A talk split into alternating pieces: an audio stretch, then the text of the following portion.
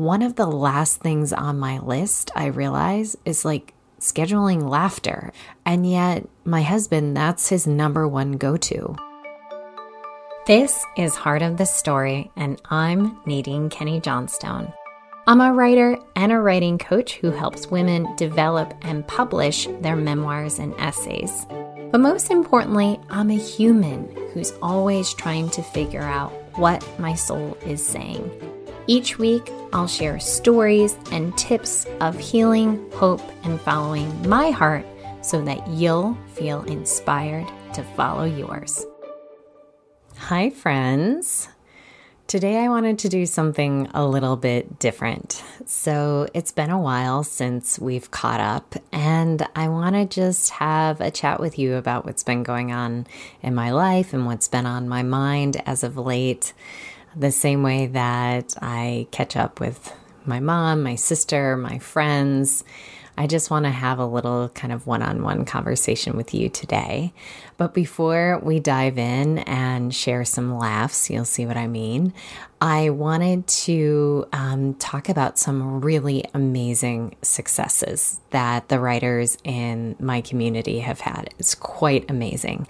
So, Kelly Anderson just had her tiny love story published in the New York Times.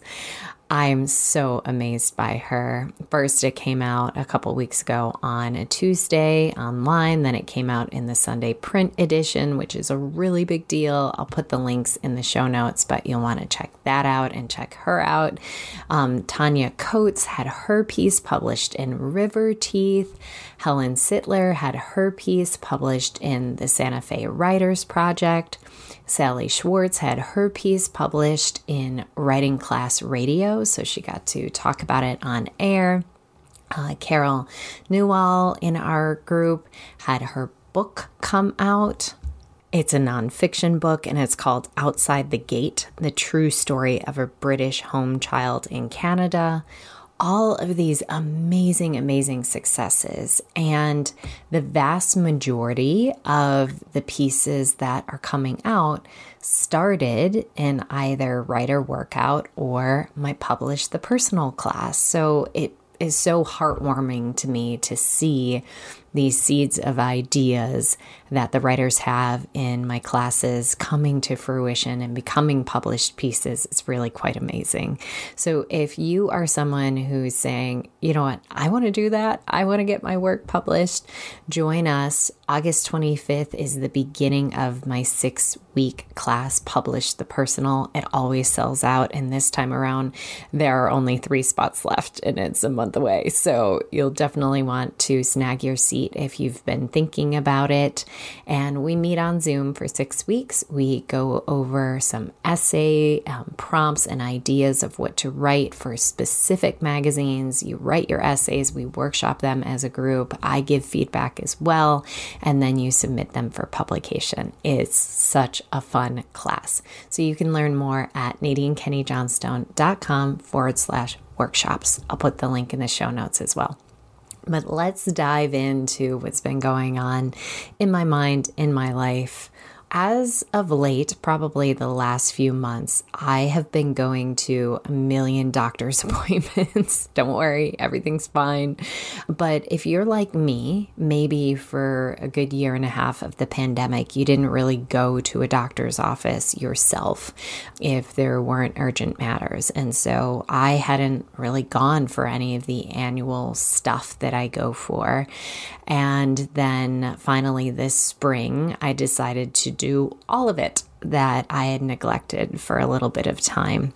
This also became kind of more urgent too because next year I turn the big 4 0 and I want to make sure everything is good. And so I feel like I have been poked and prodded, and like there is no part of me that isn't you know, off limits anymore. so I have gotten my eyes checked. I wear contacts, and usually my eyes get worse each year, and they have. So I got my eyes checked.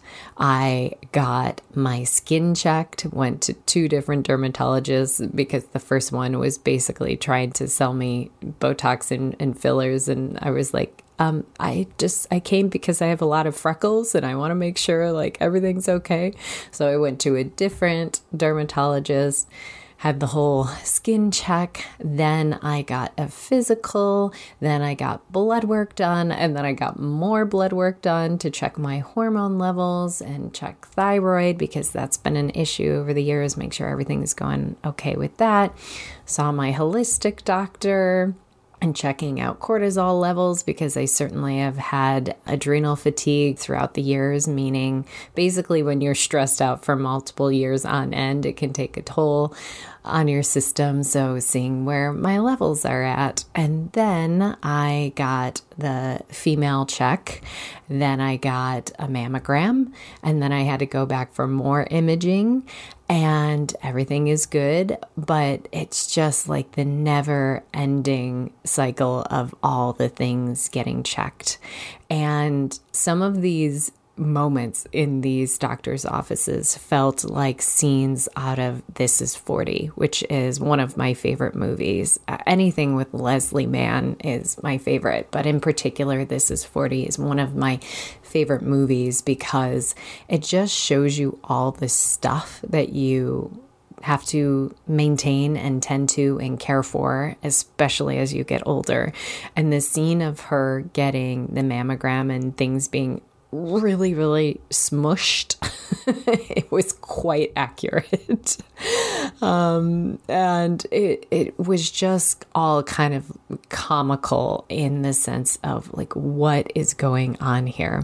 So lots of new experiences. And it really got me thinking because yesterday I was in yet another doctor's waiting room because I had to go back for more imaging for something. Again, everything's fine, but I was in a waiting room just like, wow. And my dear podcast producer, Michelle, was sending me really supportive texts and cheering me up because I was in there for almost two hours in the waiting room. Fun times. And then I decided to pass the time by listening to Glennon Doyle's podcast, We Can Do Hard Things. And the episode for this past week for Tuesday was about most humiliating stories. And these all had to do, most of them, with bodily issues, bodily functions. And it really, really made me feel less alone. And I'm sitting there going, okay, so first off, on my podcast, I talk all about healing hope and following your heart. And we've done a ton of talking about the head and the heart but I haven't talked that much about the body and haven't talked really about, you know, like getting your health checkups. But then I also haven't talked about one other thing, which is laughter as a healing medicine. And so I'm sitting in the doctor's office listening to We Can Do Hard Things, listening to their episode of most humiliating, most embarrassing moments. And for the first time in decades, I laughed so hard in public that I almost peed my pants. I was crying laughing. I was trying to stifle it because I'm in a waiting room listening with my headphones on trying to just hold back my laughter and I could not. I was in such a fit of giggles that I needed to walk out. I needed to leave the waiting room. And I I was laughing at myself laughing and then it was just a whole spiral and I just I couldn't even get a grip. And I was so happy to be laughing that it really really got me thinking about laughter as medicine and thinking about why I prioritize so much else in my healing journey, my day to day healing routines of getting a good night's sleep, waking up in the early morning hours and stretching my body, moving outside, seeing nature, meditating, journaling, really trying to be mindful throughout the day, be around my loved ones, send notes to the people who matter to me. Like, I really try so hard to be mindful and well all day long. And yet, one of the last things on my list I realize is like scheduling laughter And I know that sounds weird, like scheduling laughter, but it's true. I don't really prioritize laughter.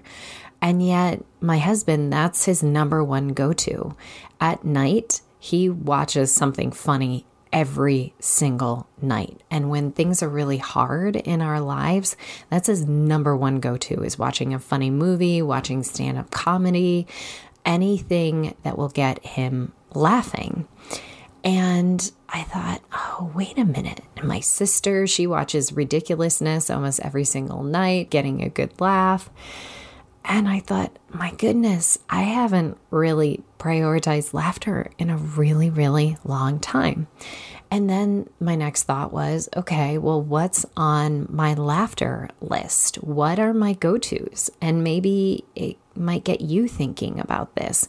If you were to create like a laughter prescription, the things that make you laugh all the time or are guaranteed to give you a laugh if you're in a hard place, what would be on that list? So for me, hands down, the movie This Is 40. Also, the movie Bridesmaids, anything with Maya Rudolph and Kristen Wiig and Melissa McCarthy is definitely up my alley. And I think those two movies really get me because they're female, they're comics, they talk about real life, just how real life goes, and this sort of stuff that we have to deal with on a daily basis that just is ridiculous. And then I thought about the books, the books that really, really make me laugh. Definitely anything with David Sedaris.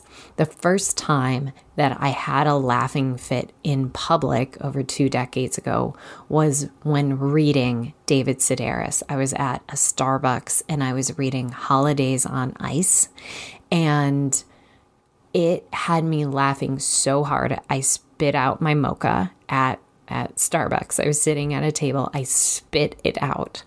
And I was weeping with laughter. In that story, he talks about being an uh, a Christmas elf at Macy's for the holidays and just everything that goes along with the job and how seriously Macy's took the job and all the training he had to go through and and the angry customers and it is just so funny. I read it every year. So David Sedaris for sure as of late, I've been reading a lot of Nora Ephron. She uh, wrote a ton of books, but she also wrote lots of movies, including When Harry Met Sally. And she just has this dry sense of humor that's spot on with the crap that we go through in daily life. And it's not like laugh out loud funny, but it's that nod along, like, yep, know what you're talking about funny. And she just says the things that you're thinking, but you don't say out loud. Like one of her popular books is called I Feel Bad About My Neck. And the people who make me laugh, always my mom and my sister, always, always. When the three of us are together, it's laughter all the time. My mom, one of her biggest things is that so she has reading glasses and this is like a i don't know. She's had them for maybe the last 10 years or so. But she's always looking for them. They're always on her head. She always can't find them. And so she's sending text messages blindly.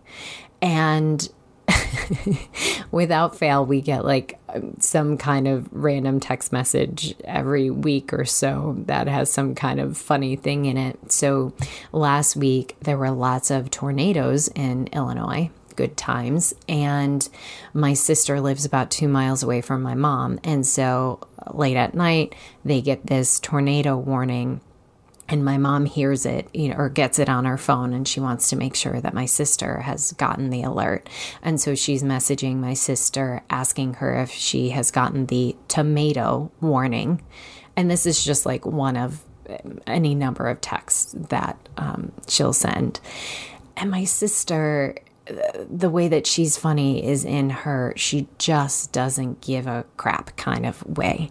So this is a prime example. She got married a few weeks ago and my mom is like total type A.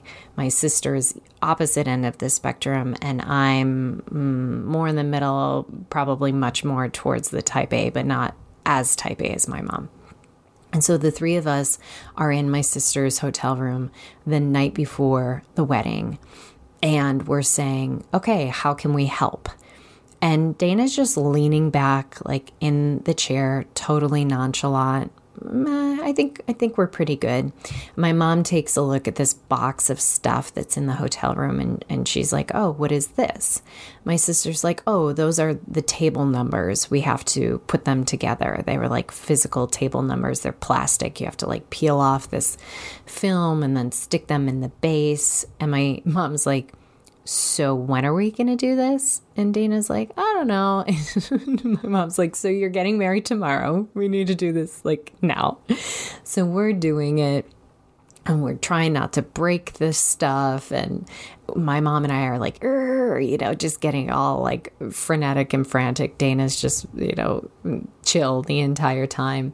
And then it comes to the place card holders, you know, the ones that I don't even know what they're called, but it says your name and what table you're at and like what food dish. It has a symbol for what food dish you ordered.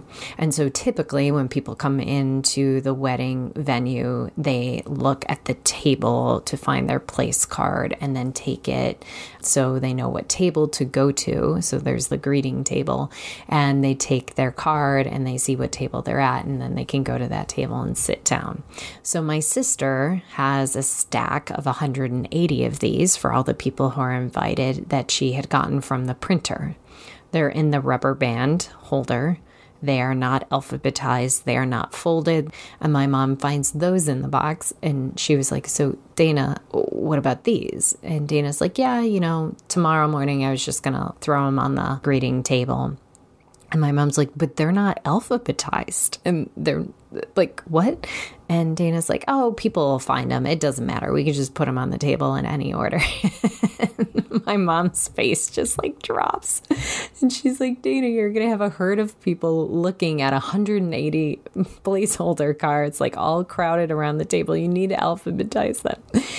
And so the more frenetic and frantic that my mom is getting, the more relaxed my sister is becoming. And then I'm starting to get nervous now too. So I'm helping my mom alphabetize them. All the while, my sister's just like shaking her head at the two of us, type A's. And she's like, oh, you guys are too much.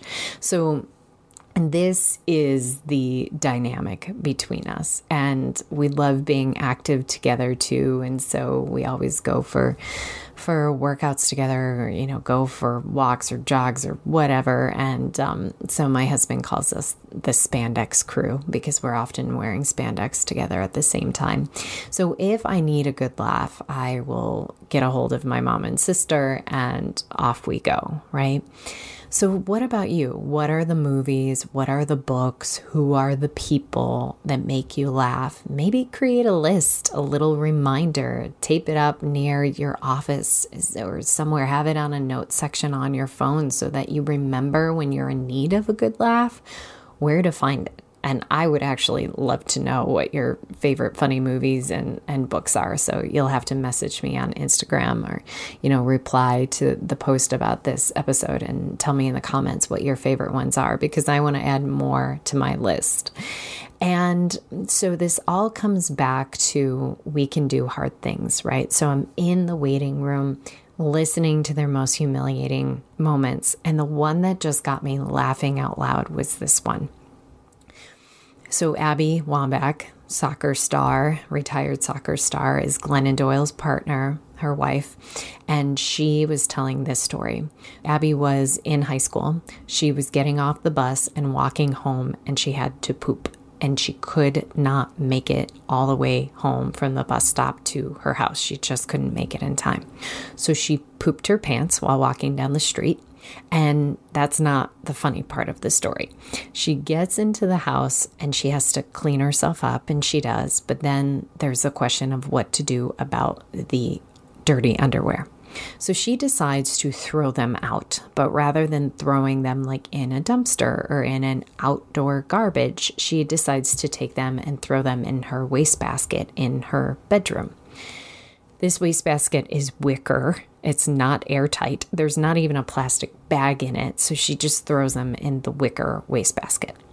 The issue is that she, at the time, shared a room, a bedroom with her female cousin.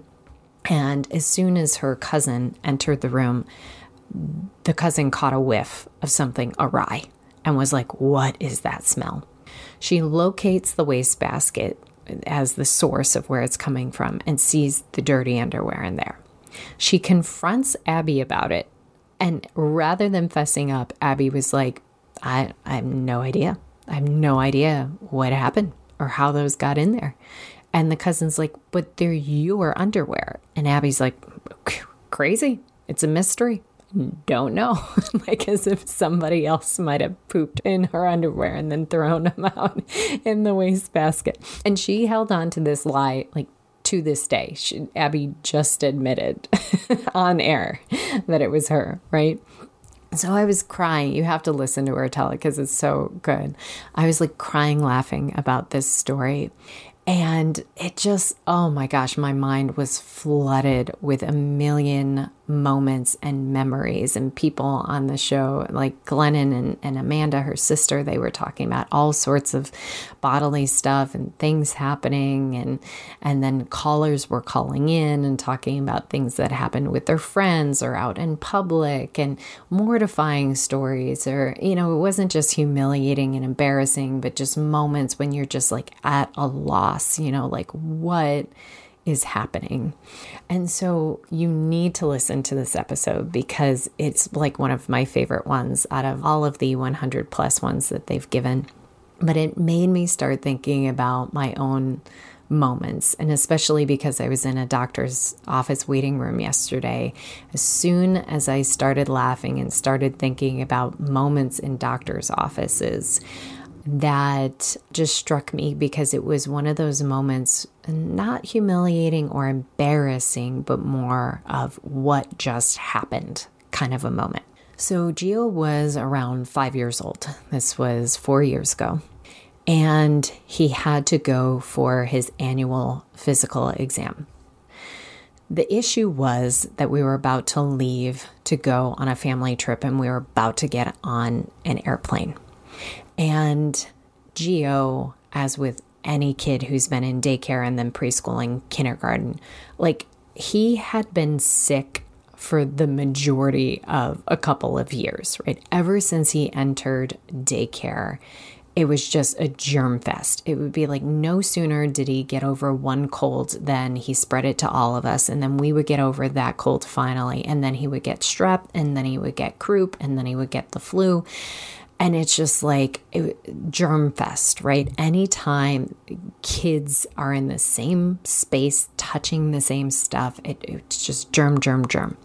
So we had gotten used to for like years the endless round of like colds and everything else. But as we were about to go to this annual exam, Geo was finally sniffle free and I wanted him to stay that way because we were go, about to go on this family trip on an airplane. I didn't want his ears to be in pain and congested. So I really didn't want him to have a cold. Geo had a million earaches, uh, ear infections when he was younger, and like the plane, just of course, with the air pressure, makes it so much worse. And so, my goal leading up to this trip was to keep the kid healthy. We had had the nightmare of him on a plane previously where he had really, really blocked ears, and it was straight up torture for two and a half hours of the flight screaming, yelling, crying, and then afterwards, like we did not want to relive that. All of this to say that as I drove him to the pediatrician's office, I had a, a talk with him and I was like, okay, listen, we're about to go to this exam. It's going to be great and easy and fine. And afterwards, you'll get a lollipop like you always do. But just know that when we walk into this office, I don't want you to touch anything. Nothing. Everything is covered in germs in there. Please don't touch anything. And of course, this was before we all started carrying hand sanitizer in our purses, right? So I was like, we're gonna walk in, and I know you're gonna wanna play with those toys, those community toys that they have in the waiting room of the pediatrician's office, the blocks and the books, and the, but please don't. You can play with toys when we get back. And I know you'll wanna go put your hands all over the fish tank when you look at the fish. You can look at them, but don't touch anything. And I was like, Everything is covered in germs. Please don't touch. Okay, mama. Okay. So we walk into the office and I'm like pushing the door open with my elbow. I'm like trying to keep him away from other kids. And we get up to the counter where you have to check in. And I'm like, okay, stay right by me, stay right by my side. No problem, mama. Okay, mama. So I'm filling out the clipboard of paperwork. And I'm doing this for maybe 30 seconds and I'm kind of distracted. But then suddenly I'm feeling like something's off because it's like eerily quiet. And I give the woman at the counter back my clipboard and I look down to see where Geo is. And he's right next to me. But he is open mouth, licking the entire edge of the counter. The counter where everyone and their mother checks in and puts their germy hands all over it. That's like face height to him. And so he just has his mouth wide open and he is just like gumming and licking the entire edge of the counter. Like it's like some like horizontal lollipop. I can't even believe my eyes. I'm looking at him and I'm like, what, what would possess this child to do this? And I say, no, no, buddy, no. And he kind of looks at me like, why, why not? Like completely flabbergasted. And I said, buddy, I told you not to touch anything. What are you doing? And he said, you told me not to touch anything, Mama. As in, but you didn't say I couldn't lick it. and I was like, God, this kid is so smart, but he's so literal. and I was just like, fair point, buddy, fair point. I did not say you can gum everything. I am just calculating the millions of germs that are on his tongue and I think this is the end of it. Like we've reached the most hellish moment. But no, I grabbed the end of my shirt to like wipe his tongue off because I was like, oh my gosh, I need to wipe off whatever germs. I go to clean up his mouth, and there is red, sticky residue all over his mouth and on his tongue. And I was like, what is this? At first, I don't know if it's blood but it's like super sticky and tacky. And I was like, oh my God, what is this? The woman at the counter says, oh, don't worry. It's probably lollipop residue from some other kid. Meaning that some other kid had walked out of their doctor's meeting. They had been given the typical lollipop. They had sucked on it, and then some of that drool or dribble or spit that was mixed with lollipop juice had like ended up on the edge of the counter and then my son had had also licked that up. The horror that was going through my brain i cannot even describe to you. When we went into the actual doctor's office for the exam i said to her no joke and this was again years ago i was like how do we sanitize this kid's mouth is there spray that you can spray into his mouth to clean out all the germs? And she looked at me like I had 17 heads. And I was just like, how do we douse his mouth with Lysol? I know we can't do that, but is there a safe equivalent? What can we do? right?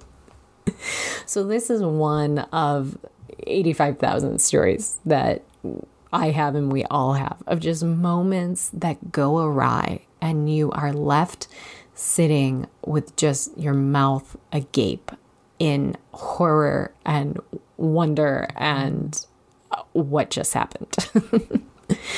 so I hope that maybe that gave you a smile today and made you feel a bit less alone. If you find yourself today or any other day in a moment where you're going, What the heck just happened? Or is this really happening?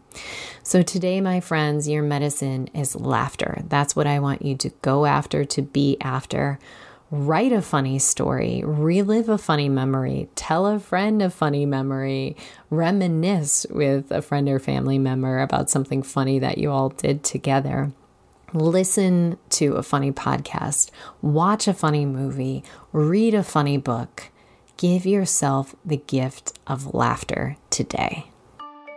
So, if your friend needs a laugh or a smile, share your funny story with them, share this podcast with them, share the We Can Do Hard Things with them. I think it'll bring a big smile to someone's day. All right. Thank you, Michelle Rado, for keeping me company and giving me text support while I was in the doctor's office the other day. You are the best. And thank you for producing this podcast. And as always, remember everyone, every heart has a story, and every story has a heart. See you next week.